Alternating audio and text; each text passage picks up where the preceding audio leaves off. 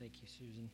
Good morning. Thanks for being here. I'm, I'm really glad you're here this morning. And if you're tuning in with us online, I want to uh, tell you how much we can't wait to meet you. So come on by the next time that you're around this area. But thanks for tuning in this morning.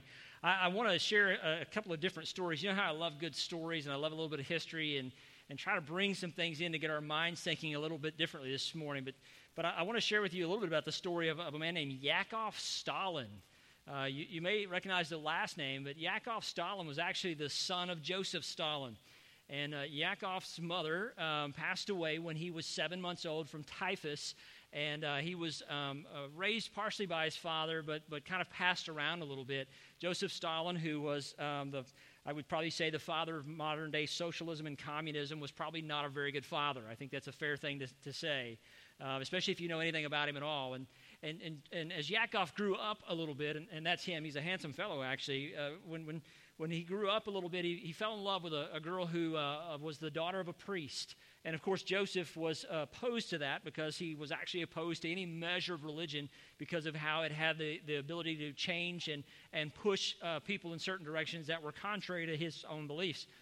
And so, as he shared with his father that he was in love with this girl, his father was very, very disappointed in him to the point to where Yakov actually um, shot himself. And uh, he shot himself in the chest, only hitting a lung and not his heart. And he survived his injury of this, to which his father said to him, You can't even shoot yourself right. Um, he was about 20 years old at the time. Shortly thereafter, uh, within you know the next 10 years or so, it looked like uh, Germany was going to rise to power again, and they were going to move into Europe, and the Second World War was going to start up. Uh, to that, whenever all the Russian men were called up to go to war, and the women, by the way, uh, were called up to go to war, Joseph Stalin calls his son Yakov, and he doesn't tell him, Good luck, be careful, keep your head down. He says, Get in there and fight. That's what you're here to do for Mother Russia. In 1939, 300,000 troops were surrounded by the German army, 300,000 Russian troops. Among them was Yakov Stalin. And whenever Joseph Stalin was told of this and asked what he would do to retrieve his son, his response was simply, I have no son that was captured by the German army. I, I, don't know about you, but as far as getting your father's attention and getting his approval and getting his love and even just the recognition of your life, I would say Joseph Stalin is not the role model that we're all looking for. And Yakov, despite all the other things that went through his life, it never seemed like he ever got the one thing he longed for was the approval of his father. And, and let's be honest, all of us seek that on one level or another, either with our earthly father or with our heavenly father. And, and even though Yakov learned a lot of different things, probably even just uh, the wrong type of humility, he was humbled by his father, but almost forced into that humility. I don't know about you. I don't, I don't respond well to that, but it's not the type of humility that I like to learn from. There, there was another lady, and you may know her, Mother Teresa.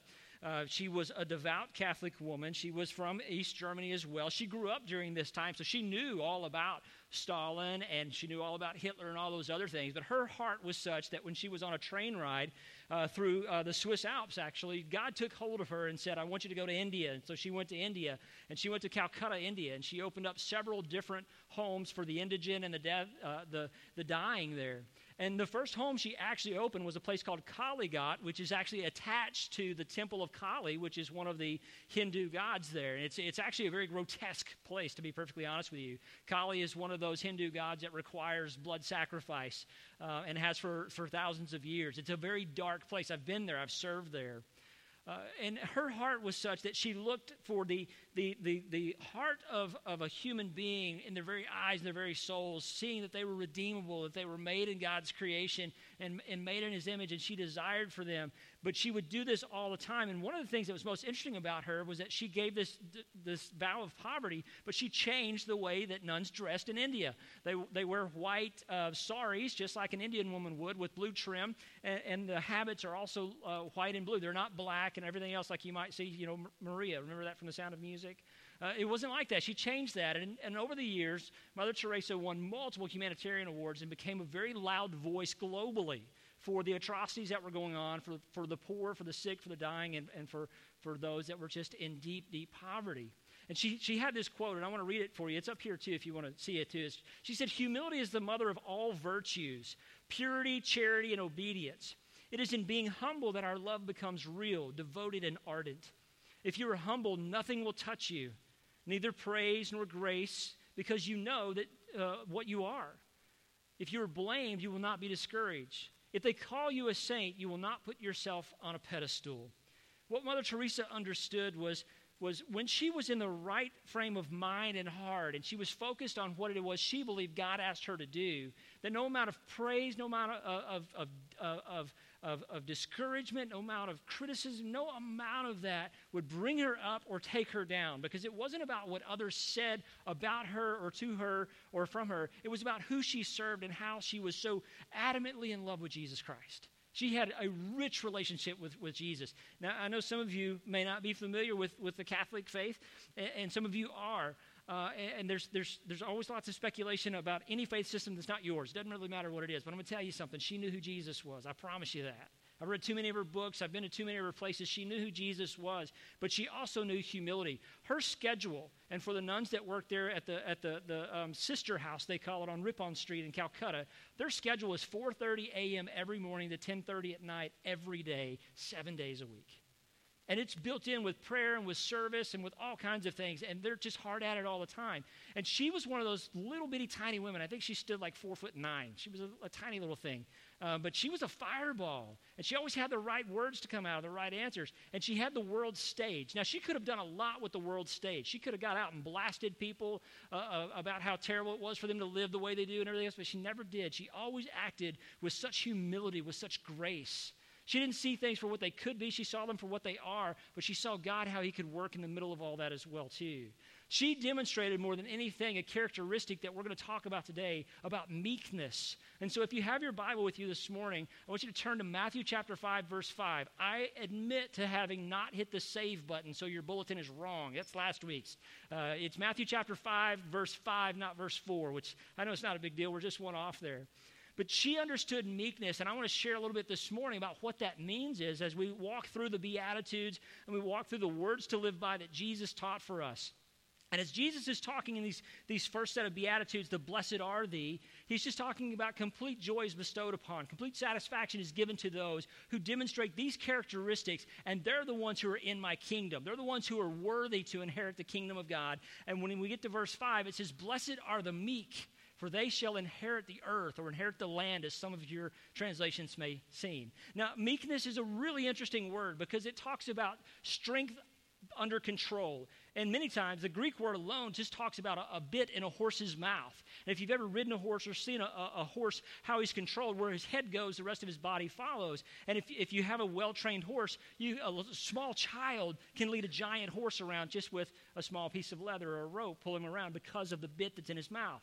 They, they are meek animals. They have the destructive power of running through and barreling over and jumping through fences and everything else. But they are restrained in such a way that that power is used for its, its, its official purposes and its good purposes when the right trainer and the right rider knows how to lead this horse. If you've ever ridden a horse, you know that you really don't actually lead a horse, you actually volunteer with him to do the things together. And if you've ever had a stubborn horse, you know that a, that a horse uh, that is really stubborn will, will turn around and bite you. I don't know if anybody's ever had that, and they have to put certain restraints on him. He's not as meek of an animal as you want him to be. And in our culture, in our society today, we look at meekness as a weakness, and it's, it's not. Mother Teresa, at four foot six or however tall she was, was had the voice. She could have done all kinds of good things around this world, and she could have stood up and yelled and screamed at the top of her lungs and just blasted Western society and all the, the opulence and all the extra we have. But she didn't do that because she said that draws attention away from God.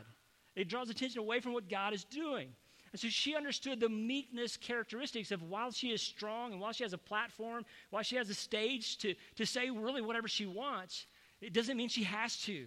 It doesn't mean she should abuse that. It doesn't mean that she should take advantage of that power that she has, that's been given to her, that she's taken, no matter what the case may be. She doesn't have to use that and shouldn't use that, especially if it takes away from the primary picture of who Jesus is. And so when we see, blessed are the meek, complete satisfaction, complete joy will be given to those who have strength, who have power, but have chosen to restrain that so that it will bring glory and honor and attention to God, not to oneself. These are the type of people who will inherit the land, who are invited into God's kingdom. And so when Jesus is talking to his disciples, those who are following him, he says to them, If you have strength, if you have power, if you have authority, if you have influence, you can use that in its right timing. But if you abuse that, you're not demonstrating what it means to really be a kingdom citizen. And so we, we see what does that meekness look like? Well, Moses, for example, if you go back to the book of Numbers, he was in charge of getting all these people out of Egypt. They were enslaved forever, and he's leading them all. And he's got them wandering around in the wilderness, and they've been fed, they've been protected. God's taken out those who are pursuing them and chasing them. And yet, what happens? His brother and his sister begin to complain. And they say, Well, why should Moses have the right to speak to God and the rest of us can't? Why does he get all the attention? What makes him so special?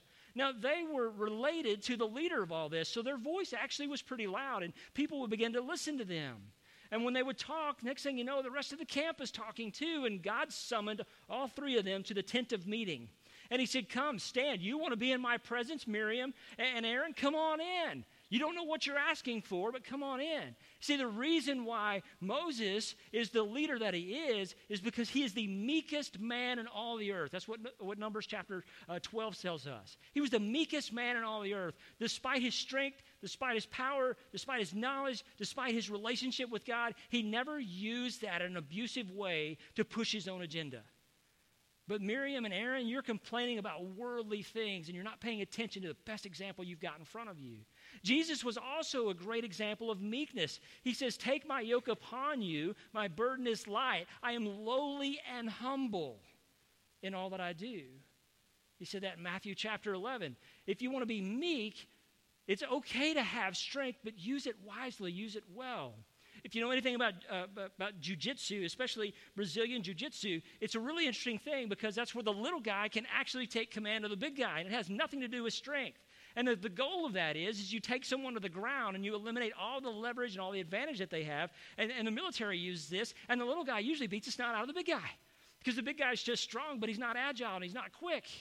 Well, Jesus is saying this is meekness is kind of like the little guy here. You're going to use what you have, but you're not going to overpower anybody with your strength. Use it wisely, use it smart, but use it to bring the right glory and attention to where it ought to be. Your meekness ought to be in such a way that people go, you know what, that person could have responded to a situation a certain way, but they didn't. Uh, hey, if, I, if that happened to me, man, I'd punch somebody's lights out. How come that guy didn't do that? Man, this person's kind of getting walked on and getting pushed around a little bit. They're getting criticized, they're getting put down, but they're not responding back in a negative way. What is it about them? And I don't know about you, but I've watched people take a lot of abuse in a lot of different ways and not retaliate. And it just makes me shake my head and just go, man, you're a better person than I am. No doubt about that. Why are you doing that? And if you ever ask them, they'll usually give you a really simple answer. Well, you know, I don't really see the value in that. I'm not sure how this really makes me a better person. I mean, just because I can beat this person up, don't you think that person's hurting inside? What, what really have I proved? That I, that I am stronger, that I can take advantage of someone, but they're still in, in a terrible mess. I mean, their heart's broken for whatever reason, their mind's not in the right place. What have I really gained by demonstrating my strength? I've actually gained more by drawing their attention in and pulling them in by being meek, by restraining that strength so that I might tell them more about who Jesus is. The other part of this verse is that the, the, the, meek will inherit the land or inherit the earth. Now, that word inheritance is a really interesting word because it says that a familial relationship says, I have the right to whatever my father had. And so he can give to me before he passes, or when he passes, I have the right to whatever he possesses. And so, in order to have that, I must be related to him in some way. What's really interesting uh, through biblical times is that an adopted child had full hereditary rights and could not be disinherited.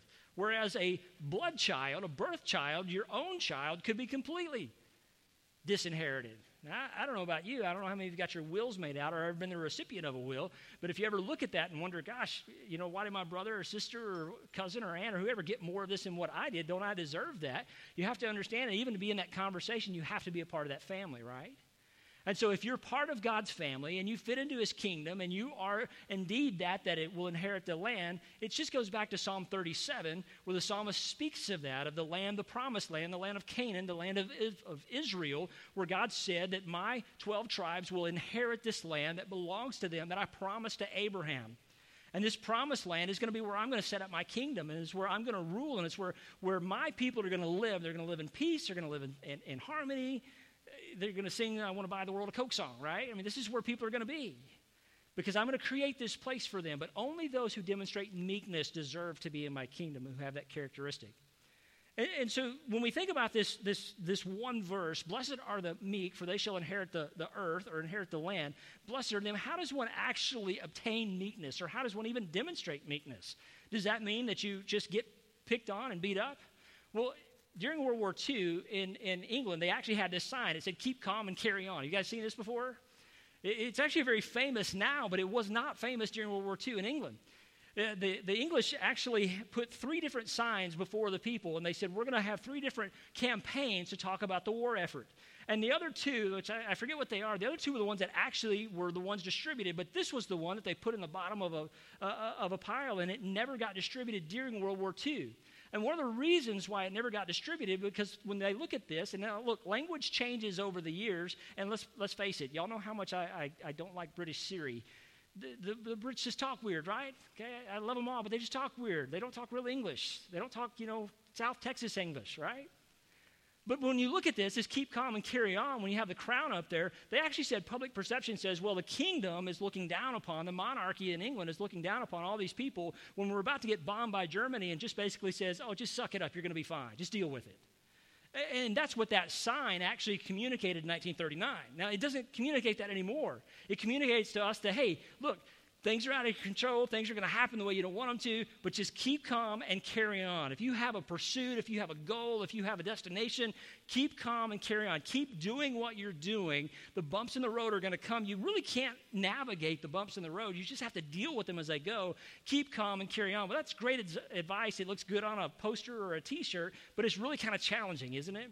Because you know when things are coming at you, when people are coming at you, when people are, are, are saying things that maybe are or are not true, when they're calling you out when they do need to or when they don't need to, but it still hurts no matter what, it, the, the last thing you really do is keep calm. When bombs are falling out of the sky and they're, they're hitting buildings all around you and the air raid signs are going and people are farming in victory gardens, keeping calm is probably not on the top of your priority list, even though we know that you want to be around the calmest person on the boat whenever things start to go wrong, don't you?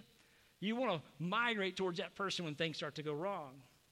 And so, how do we demonstrate and obtain meekness? Well, look, this is great advice, actually. Keep calm and carry on. But let's look and see what the Bible has to say about this.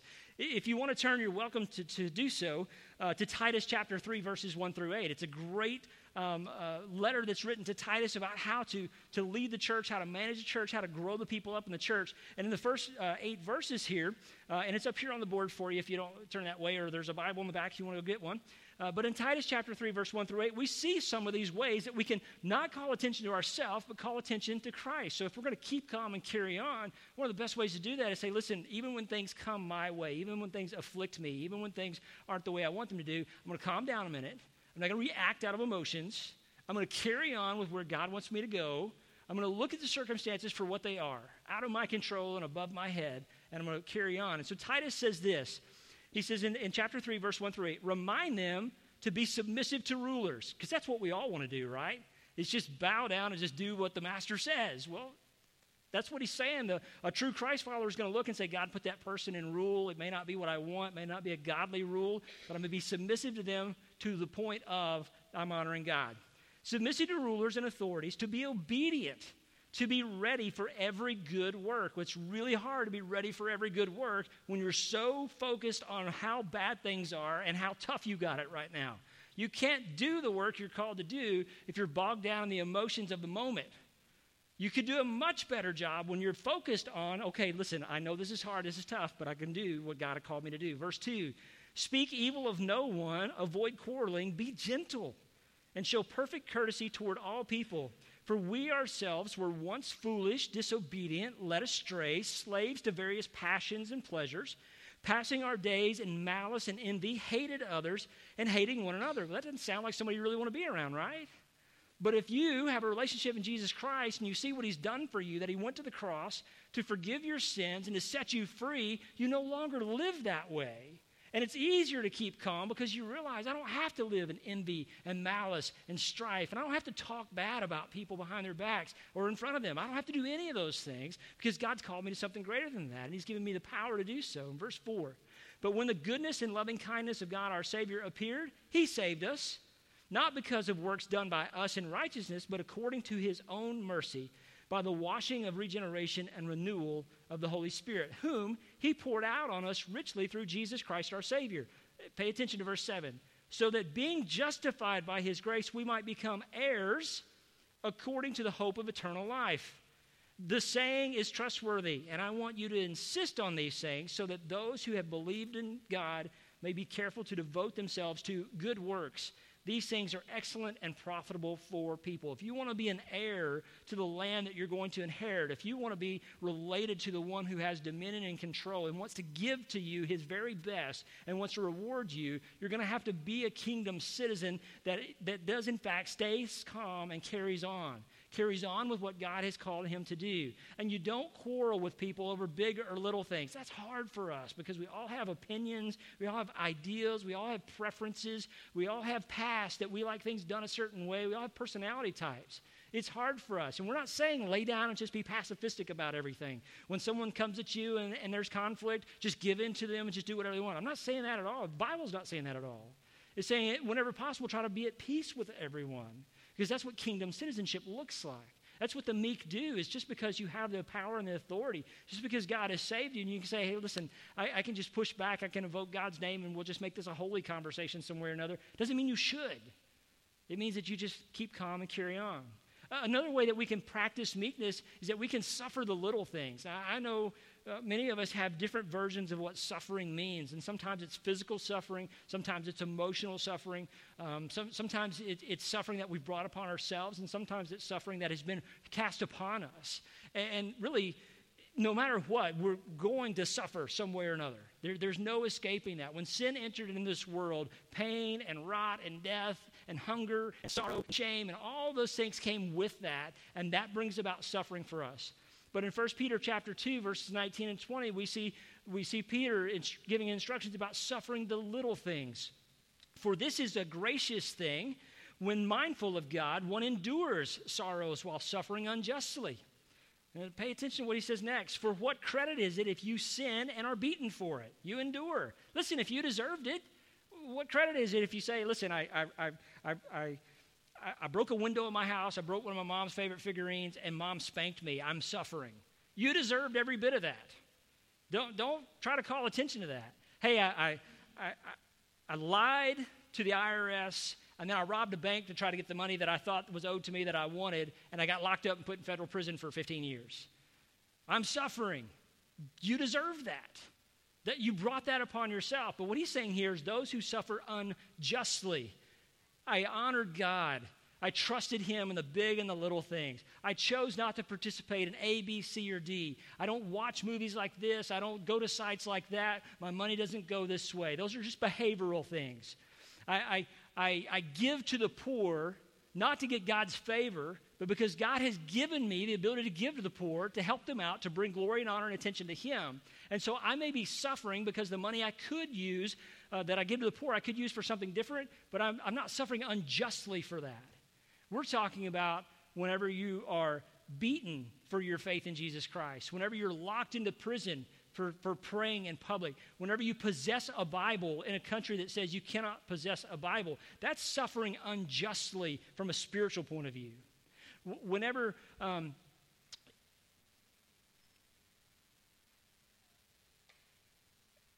whenever you live in such a way that you're just trying to survive and get by, and people look at you because the color of your skin or the wealth of your family puts you in a different caste or level system, and you suffer unjustly for that because you can't do anything about those things. That's suffering unjustly. And when you retaliate in such a negative way, it doesn't bring attention to God, it brings attention to you.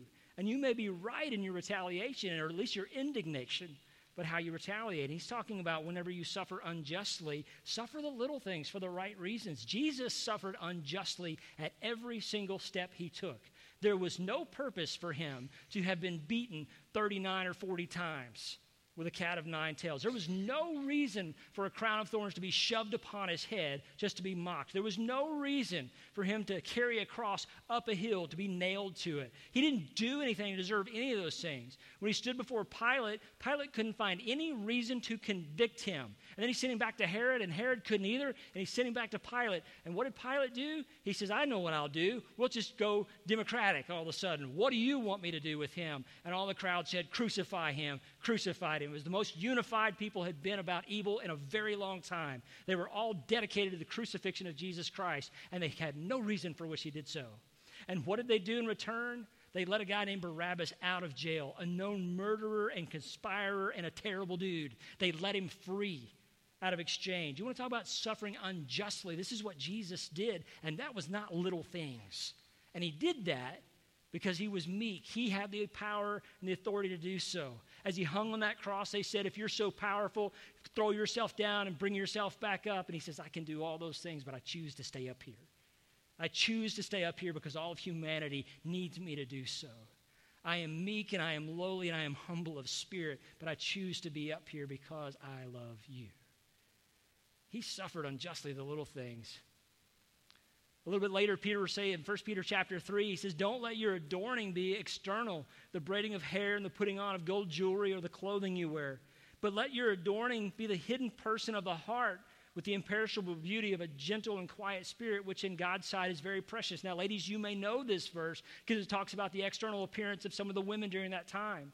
But I think this speaks to every one of us when we put on a happy face, when inside we're broken. When we put on all this joyful things and we put on this mask and this facade, when inside we're just not living the way we need to. There's no joy, there's no happiness, there's no freedom that God has set us free in that. And we adorn the outside, but the inside we're broken and we're hurting. Welcome to humanity. We need to be gentle in spirit, and a quiet spirit gets far more attention because guess what? Beauty fades, doesn't it? It fades. Anybody who buys wrinkle cream, ladies, you know what I'm talking about. But I'm going to tell you something there's nothing more beautiful than living a life with someone you love. I watch Amanda get more and more beautiful each and every day, and I thank God for that because I don't deserve that. But the thing that makes her so beautiful in my mind is the times that I mess up, and I do. I know some of you are shocked by that. She doesn't blast and she doesn't get all fired up. She doesn't yell and she doesn't scream. She quit throwing things about 10 years ago. It's awesome now. But she has a quiet spirit about her. And just like anybody that you're close with, they can kind of give you a look or maybe just a, a small little. Mm. You kind of know that quiet spirit is suffering inside, maybe for you, maybe because of you. But it's far different than any face she can put on, whether it be adorning with makeup or jewelry or even an angry face that she puts on. Just like each and every one of us, we need to quietly listen to what God is saying and adorn our lives with meekness. It's not tearing our clothes and covering ourselves with ashes. That comes from mourning. But meekness just says, I'm going to walk on through. I'm going to trust God. And when the bumps in the road come, I'm going to move around. And then finally, one of the best ways we can really practice meekness is make sure that we understand that revenge is not the answer. If you move on down to 1 Peter chapter 3, a couple more verses from there, verses 8 and 9, it says, Finally, all of you, finally, all of you, have unity of mind, sympathy, brotherly love, a tender heart, and a humble mind. Do not repay evil for evil or reviling for reviling, but on contrary, bless. Give complete satisfaction to. For to you this you recall that you may obtain a blessing. If we learn anything about meekness, it, it talks about who we are and the character of who we are and what Jesus is instructing to his disciples, not to the crowds that are gathered around in curiosity, but to those who are saying, I want to follow you, I want to be like you, I want to be in your kingdom. What he's saying to them, what he's saying to us in the great application, if you hear nothing else today, is simply this show people the Jesus you want them to see. And it doesn't mean there's multiple Jesuses, by the way. It doesn't mean there's different aspects of Jesus that, that call him out. It means know the right Jesus, be like the right Jesus, and show people the Jesus you want them to see. You remember the bracelets, what would Jesus do? And it just went down to WWJD, and we thought people would just ask questions. Well, let me tell you something. People ask questions a lot when you're dropping all kinds of swear words and doing all kinds of crazy stuff that calls attention to you, and you got one of those bracelets on.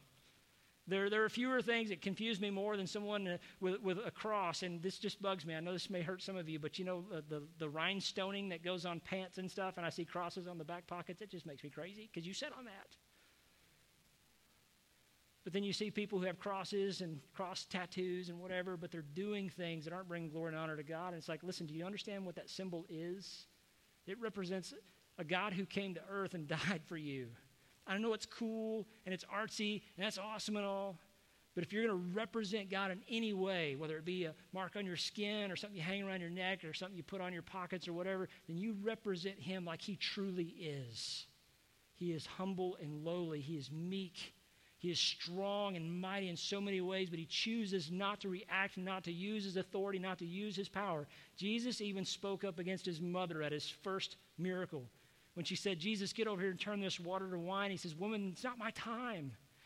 His mom just kind of ignored him and said, Hey, y'all do what he says to do. He was meek and saying, Yes, I have the ability to do this, but it's not my time to do so. I'm going to do this not to bring attention to the, to the, the person throwing the party. I'm going to do this to bring attention to God. And when it is his time to go to the cross, he's going to willingly do so, even though he has the power and the strength to say, No, I don't want to do that. And he's not going to be vengeful and vindictive. He's not going to try to make himself out to be anything more than what he really is. He's going to agree to go to that cross for you and for me. Blessed are the meek, for they will inherit the land. And if you want to inherit God's kingdom, if you want to walk into God's kingdom, you have to understand that the strength that God has was such that he chose not to demonstrate it except by sending his son to the cross. He showed his strength over sin for you and for me because he loves us. Blessed are the meek, for they shall inherit, the land. Those are great words to live by. I encourage you to practice that this week. Let's pray together. Father, we love you. We bless you. We thank you. We thank you for how you show us that you indeed have a, a humble heart, a, a lowly heart, Father, that you have not done anything just out of this grand attention gathering.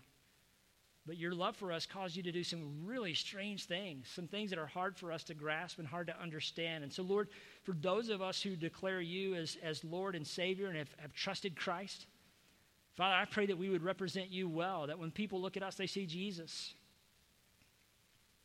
Just like when you see generations side by side, you see the resemblance in one another. Father, I pray that our reflection would be that of Christ that we wouldn't adorn ourselves in such a way that we try to make ourselves look better than what we really are, but in all that we do, we would be humble and we would call attention to God alone. And so, Father, we do want your blessing. We do want the complete joy and satisfaction that only you can provide. And so we ask, God, that you would show us what it is to restrain a little bit, to, to indeed keep calm and carry on. To know that when we revenge or revile or when we pay back evil for evil, that we don't move further across the spiritual needle. Father, instead we reflect a, a false God, one that doesn't have grace but just has wrath. And Lord, we know you have both. In the middle of that is just this deep jealousy that you have for us, that you want no other love in our lives but for you. God, you demonstrated that on the cross with Jesus, and we thank you for that. We ask this in Christ's name. Amen.